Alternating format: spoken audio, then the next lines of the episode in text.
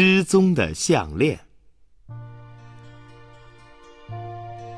卡特夫人独自住在别墅里，只有一只黑色的波斯猫与她作伴。周末的晚上，她请了几位好朋友到家里喝咖啡。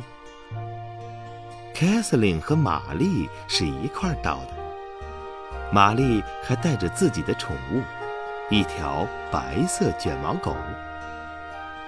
电影明星安娜来的最迟。不一会儿，咖啡浓郁的香味儿弥漫了屋子。四个人一边喝着咖啡，一边快活的聊起天来。安娜脖子上戴着一条漂亮的珍珠项链，大家都赞叹不已。这条项链是以前的埃及女王戴过的，价值连城呢。说着，他得意的把项链脱下来，放在桌上让大家欣赏。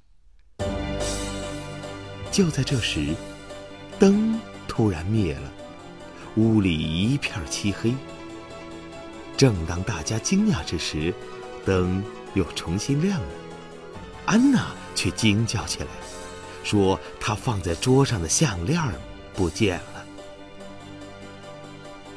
大家都十分惊奇，找了一遍，桌子周围的地上也没有。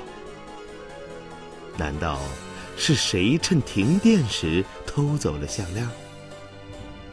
玛丽提议说：“与其相互猜疑，还不如让安娜搜一下身吧。”大家虽然有些不情愿，但还是让安娜检查了，结果却一无所获。